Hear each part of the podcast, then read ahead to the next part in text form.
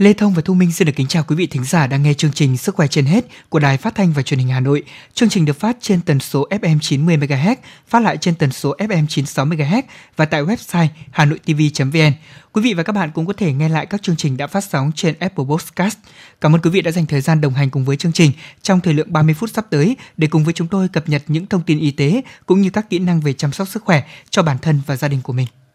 Thưa quý vị, đợt dịch COVID-19 lần thứ tư bùng phát với biến chủng Delta lây lan nhanh đã gây ra nhiều ảnh hưởng nghiêm trọng tới sức khỏe, đời sống xã hội và kinh tế. Để nhanh chóng kiểm soát sự lây lan của dịch bệnh, bên cạnh các biện pháp phòng ngừa theo khuyến cáo 5K, thì việc tiêm vaccine cho người dân ngày càng trở nên cấp bách.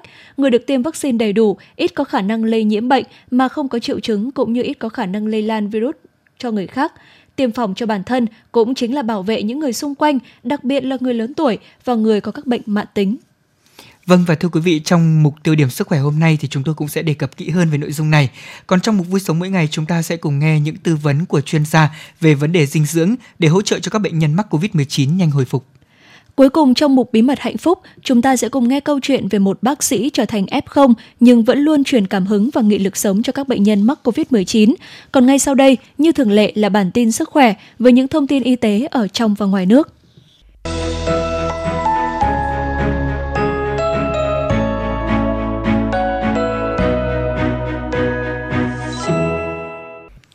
Bộ Y tế vừa có công điện số 1316 gửi Chủ tịch Ủy ban dân thành phố Hồ Chí Minh, Hà Nội và ba tỉnh Bình Dương, Long An, Đồng Nai về việc đẩy nhanh tiến độ tiêm vaccine COVID-19. Để đẩy nhanh tiến độ tiêm chủng, Bộ Y tế đề nghị Chủ tịch Ủy ban dân tỉnh thành phố nêu trên cần tiếp tục chỉ đạo các đơn vị liên quan tổ chức thực hiện các nội dung Cụ thể, tổ chức tiêm chủng cho tất cả những trường hợp từ 18 tuổi trở lên, bao gồm cả phụ nữ có thai, sinh sống và làm việc trên địa bàn và hoàn thành tiêm chủng mũi thứ nhất cho toàn bộ người dân trên 18 tuổi trước ngày 15 tháng 9.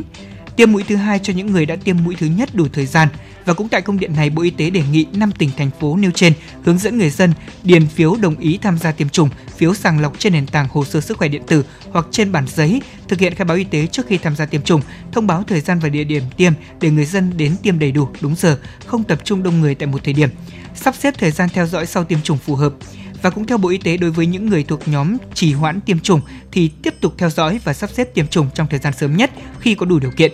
Đối với những người thuộc nhóm cần thận trọng khi tiêm chủng, có thể tiêm tại tất cả các cơ sở tiêm chủng cố định và lưu động, không bắt buộc tiêm tại các bệnh viện và cơ sở điều trị. Trước tình hình dịch COVID-19 vẫn diễn biến phức tạp, cùng với nỗ lực khoanh vùng dập dịch, Hà Nội đang tập trung nâng cao năng lực điều trị và chuẩn bị sẵn sàng các phương án khi số ca bệnh tăng lên. Thành phố cũng đã phân công nhiệm vụ cụ thể cho từng bệnh viện, bảo đảm nguồn nhân lực, cơ sở vật chất, trang thiết bị, phương tiện cấp cứu, đặc biệt là oxy y tế để hạn chế tối đa trường hợp tử vong do COVID-19. Theo báo cáo của Sở Y tế Hà Nội, trong đợt dịch thứ tư này, các bệnh viện trực thuộc ngành y tế thủ đô đã điều trị khỏi cho gần 2.000 bệnh nhân. Theo đó, các cơ sở y tế đã được tăng cường các trang thiết bị như máy thở, X-quang, di động, máy ECMO, thiết bị tim phổi nhân tạo để bảo đảm điều trị kịp thời khi bệnh nhân chuyển từ mức độ nhẹ, mức độ không có triệu chứng sang mức độ vừa hoặc mức độ nặng, nguy kịch. Bộ Y tế vừa có công văn số 7330 gửi Sở Y tế các tỉnh thành phố trực thuộc Trung ương về việc tăng cường quản lý người hành nghề khám chữa bệnh. Qua các đợt kiểm tra giám sát của Bộ Y tế và báo cáo của một số tỉnh thành phố, đã có hiện tượng người hành nghề tự ý bỏ vị trí công tác, không thực hiện đầy đủ chức trách nhiệm vụ được phân công. Để có thể khắc phục được tình trạng này, bảo đảm nhân lực thực hiện phòng chống dịch bệnh COVID-19 và khám chữa bệnh thường quy, Bộ Y tế đề nghị các sở y tế tiếp tục chỉ đạo các cơ sở khám chữa bệnh trên địa bàn, kể cả cơ sở công lập và tư nhân, cần bảo đảm nhân lực làm việc tại cơ sở theo đúng quy định, thực hiện nghiêm các quy định về quản lý người hành nghề tại đơn vị mình. Bên cạnh đó, các cơ sở y tế cần xây dựng phương án, kế hoạch bố trí nhân lực phù hợp theo hướng dẫn của Bộ Y tế để dự phòng có tình huống lây nhiễm, phải cách ly y tế, gây ảnh hưởng đến hoạt động khám chữa bệnh. Bộ Y tế cũng đề nghị tăng cường thực hiện công tác tuyên truyền về quyền và nghĩa vụ của người hành nghề khám chữa bệnh theo đúng quy định của luật khám chữa bệnh, phát huy tinh thần đoàn kết tương trợ lẫn nhau trong công tác phòng chống dịch bệnh COVID-19, biểu dương và khen thưởng kịp thời đối với các cán bộ viên chức người hành nghề tích cực tham gia và có nhiều đóng góp cho công tác phòng chống dịch bệnh COVID-19 cũng như hoạt động khám chữa bệnh. Bộ Y tế cũng yêu cầu Sở Y tế tăng cường kiểm tra giám sát, kịp thời chấn chỉnh việc quản lý người hành nghề tại các cơ sở khám chữa bệnh, tổng hợp các trường hợp tự ý bỏ việc hoặc vi phạm những quy định về đạo đức nghề nghiệp gửi về Bộ Y tế để tổng hợp xem xét có hình thức kỷ luật hành chính hoặc tước quyền sử dụng chứng chỉ hành nghề đối với những trường hợp vi phạm. Ông Phạm Đức Hải, Phó trưởng ban chỉ đạo công tác phòng chống dịch COVID-19 tại thành phố Hồ Chí Minh khẳng định các thông tin đang lan truyền trên mạng là sai sự thật. Còn về thông tin, chỉ những ai tiêm hai mũi vaccine COVID-19 sẽ được tham gia hoạt động kinh tế xã hội sau ngày 6 tháng 9 hoặc ngày 15 tháng 9. Ban chỉ đạo phòng chống dịch thành phố cho biết, sau khi thành phố kiểm soát dịch bệnh sẽ có quy định cụ thể cho từng đối tượng. Hiện chưa có thông tin cụ thể, các kế hoạch phải do Ủy ban nhân dân thành phố Hồ Chí Minh ban hành nên người dân không nên tin vào các thông tin lan truyền thất thiệt trên mạng xã hội mà hãy kiên nhẫn chờ những thông báo chính thức từ lãnh đạo thành phố. Hiện thành phố đang cập nhật dữ liệu tiêm vaccine, bệnh nhân COVID-19, các trường hợp cấp giấy đi đường vào cơ sở dữ liệu quốc gia về dân cư. Mã QR sẽ được áp dụng trong quản lý thay cho giấy đi đường. Thành phố Hồ Chí Minh triển khai chương trình vaccine tinh thần. Chương trình được bắt đầu triển khai từ ngày 5 tháng 9 và dự kiến là sẽ được kết thúc vào cuối năm 2022 hoặc kéo dài tùy vào diễn biến của dịch bệnh. Theo Phó Giáo sư Tiến sĩ Ngô Thị Phương Lan, hiệu trưởng trường Đại học Khoa học Xã hội và Nhân văn, Đại học Quốc gia Thành phố Hồ Chí Minh, đại dịch Covid-19 đã kéo dài hơn một năm rưỡi vừa qua, trong đó Thành phố Hồ Chí Minh cùng với nhiều tỉnh thành phía Nam trở thành tâm dịch suốt nhiều tháng qua. Thực tế này đã gây đảo lộn cuộc sống và ảnh hưởng nghiêm trọng đến sức khỏe, tài chính, tinh thần của người dân. Các biểu hiện của sức khỏe tinh thần bao gồm tỷ lệ mắc trầm cảm, căng thẳng, rối loạn lo âu, ý định tự tử.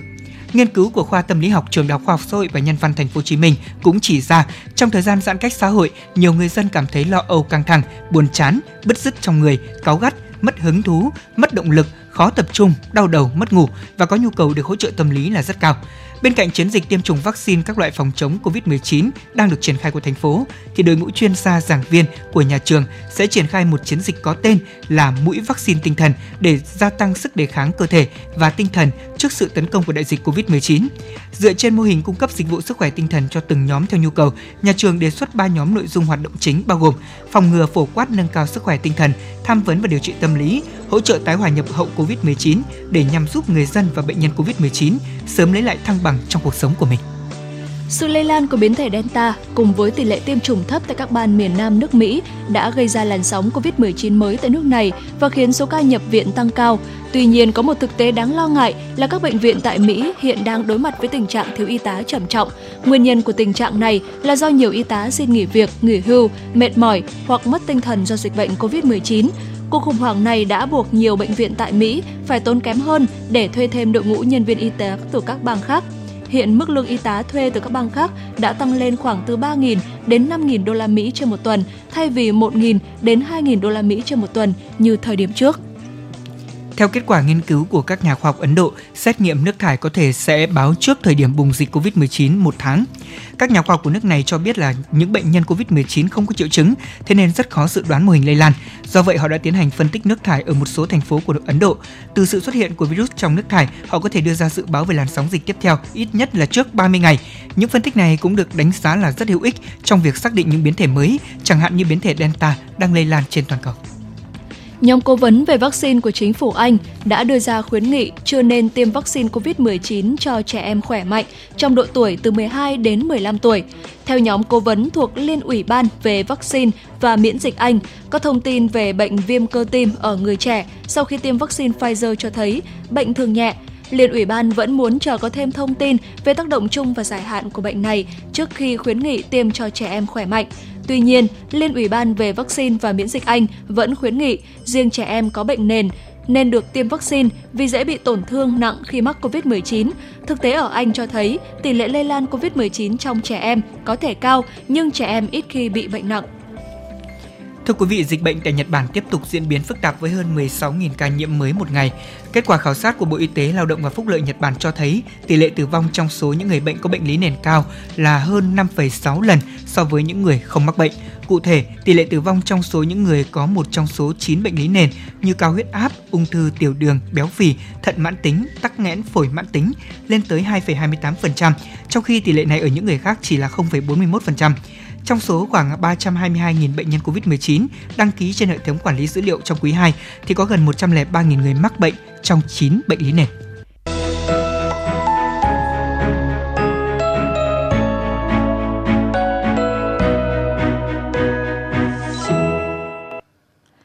Thưa quý vị, Đại dịch COVID-19 sẽ còn kéo dài trong bối cảnh thái độ trần trừ, hoài nghi tiêm vaccine có nguy cơ cản trở cuộc chiến chống dịch. Trong bối cảnh các chiến dịch tiêm vaccine ngừa COVID-19 trên thế giới đang bước vào giai đoạn then chốt, nhiều người vẫn còn do dự đi tiêm. Nguyên nhân một phần đến từ những thông tin sai lệch có sức ảnh hưởng trong cộng đồng hay trên mạng xã hội. Theo các chuyên gia, thời điểm này càng trần trừ tiêm vaccine, virus càng biến thể nguy hiểm, người dân càng dễ bị lây, khiến dịch bệnh kéo dài, hậu quả càng thảm khốc. Hiện có nhiều loại vaccine COVID-19 đang được phát triển, phê duyệt và phân phối và đều có hiệu quả cao chống lại virus SARS-CoV-2. Trong một cộng đồng, càng nhiều người có miễn dịch, cộng đồng càng được bảo vệ khỏi bệnh dịch này. Tỷ lệ miễn dịch an toàn cho cộng đồng đối với dịch COVID-19 là 70%, tức là khi 70% người trong cộng đồng đó được tiêm vaccine. Tuy vậy, virus SARS-CoV-2 không ngừng biến thể, do đó các chuyên gia khuyến cáo người dân nên đi tiêm vaccine COVID-19 nhanh nhất có thể. Việc chậm trễ tiêm có thể khiến người dân mắc loại biến thể COVID-19 mang đột biến cao hơn.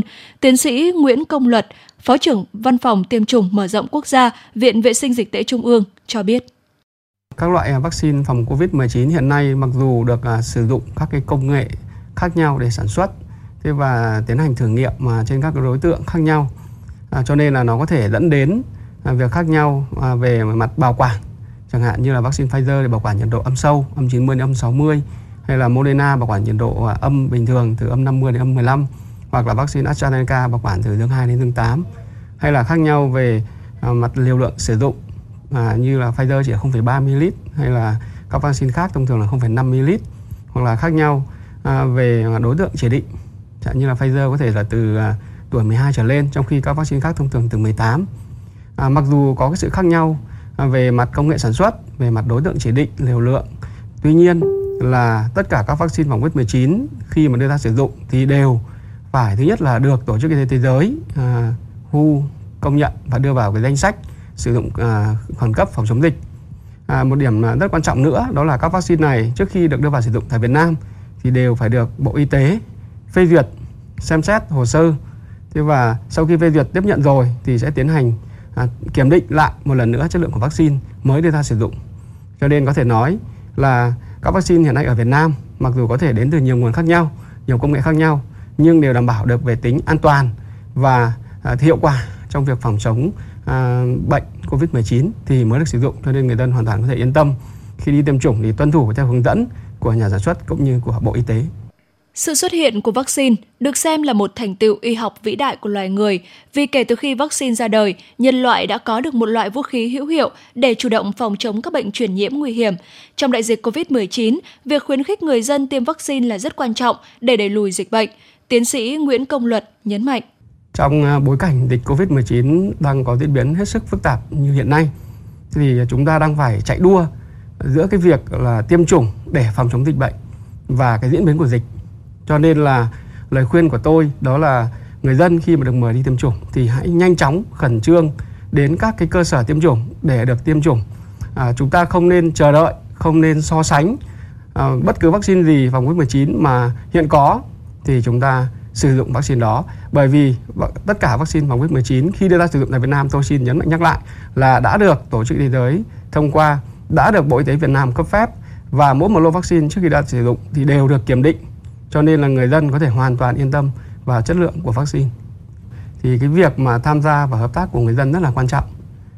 À, ở đây thì chúng tôi mong muốn là người dân thứ nhất là khi mà được mời đi tiêm chủng thì hãy nhanh chóng tới các cơ sở tiêm chủng. Chúng ta đừng chần chờ đừng chờ đợi đừng so sánh các loại vaccine. À, thứ hai nữa là trước khi đi thì chúng ta có thể tìm hiểu à, trên mạng xã hội và hỏi các cơ sở y tế một số các cái thông tin à, cần biết trước khi đi tiêm chủng thế và khi đi tiêm chủng thì chúng ta có một cái tâm lý thoải mái à, bình tĩnh.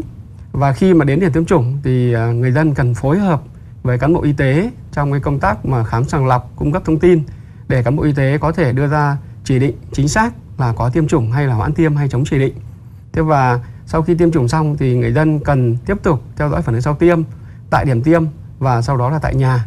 Khi có bất kỳ dấu hiệu triệu chứng thì bất thường thì cần đến cơ sở y tế gần nhất hoặc là trao đổi với các đội y tế để được hỗ trợ. Cho đến lúc này, các chuyên gia vẫn khẳng định vaccine là chìa khóa quan trọng để thoát khỏi đại dịch. Kể cả khi các biến thể mới của virus SARS-CoV-2 xuất hiện, lây lan, vaccine vẫn cho thấy tính hiệu quả, nhất là hướng tới mục tiêu đạt miễn dịch cộng đồng. Hay thậm chí dù chưa đạt được ngưỡng miễn dịch cộng đồng, việc chủng ngừa cũng giúp giảm đáng kể tình trạng lây nhiễm COVID-19. Tại Việt Nam, chiến dịch tiêm chủng vaccine ngừa COVID-19 đang đẩy mạnh trên toàn quốc nhằm kiểm soát đại dịch và sớm đưa người dân trở về với nhịp sống bình thường. Để chiến dịch này rất cần nhận được sự đồng tình, ủng hộ của người dân.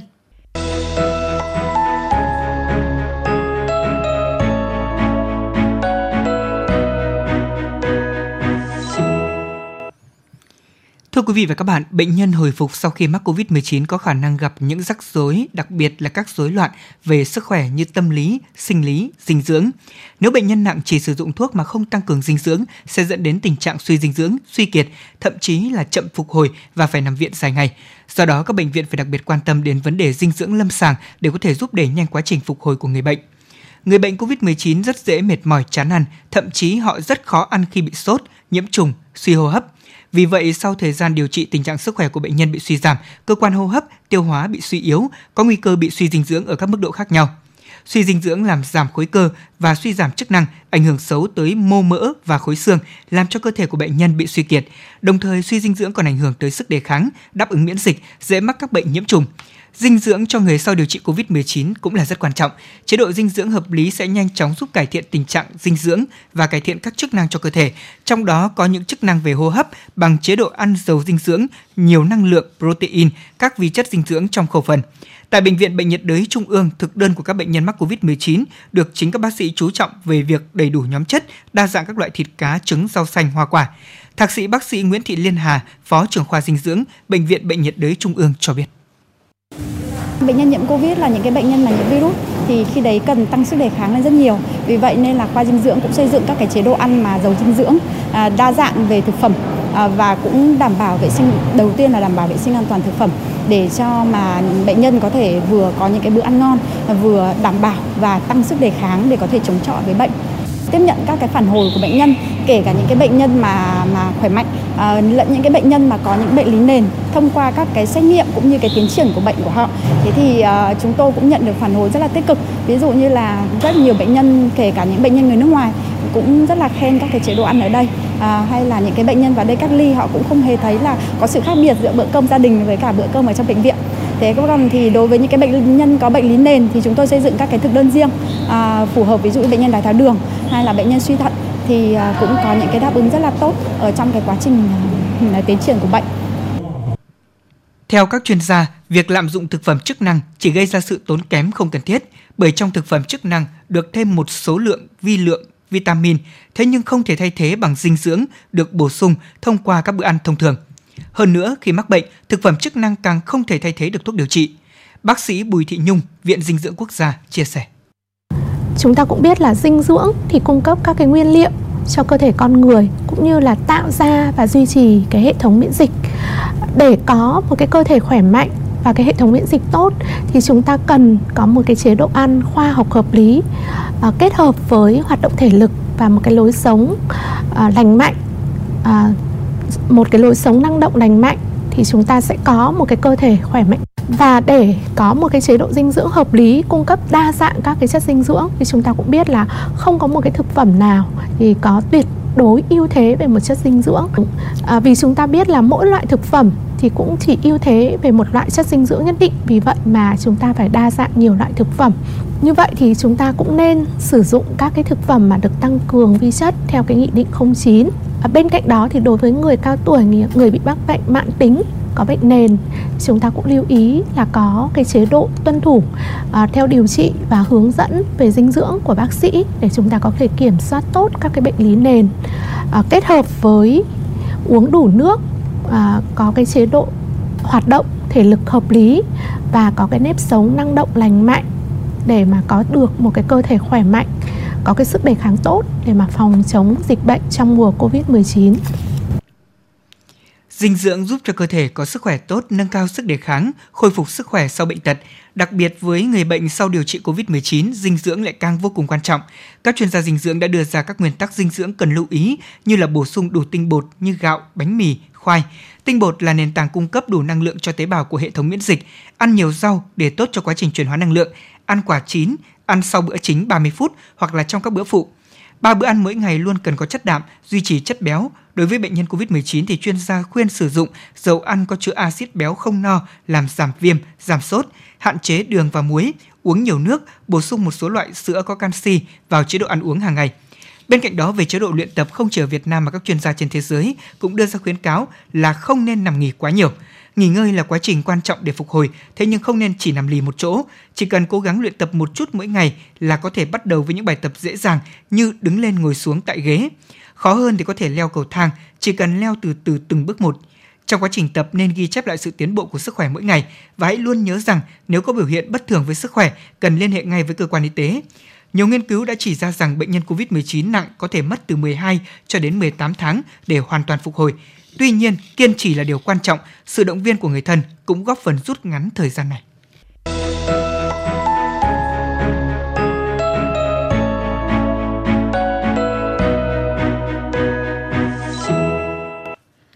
Thưa quý vị, vừa qua, Thứ trưởng Y tế Nguyễn Trường Sơn đã có thư ngỏ gửi các F0 chiến thắng biến thể Delta hãy quay trở lại hỗ trợ công cuộc phòng chống dịch dù ở bất kỳ vị trí nào.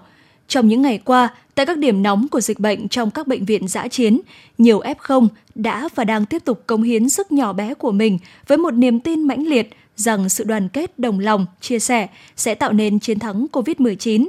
Mục Bí mật hạnh phúc hôm nay, chúng ta sẽ cùng nghe một câu chuyện như vậy. Sau 3 tuần vào tuyến đầu, bác sĩ Nguyễn Phương Linh nhận tin mắc COVID-19.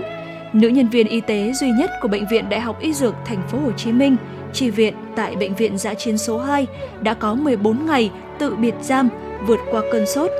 Những trận ho dữ dội tiếp tục truyền cảm hứng lạc quan cho đồng đội và người bệnh.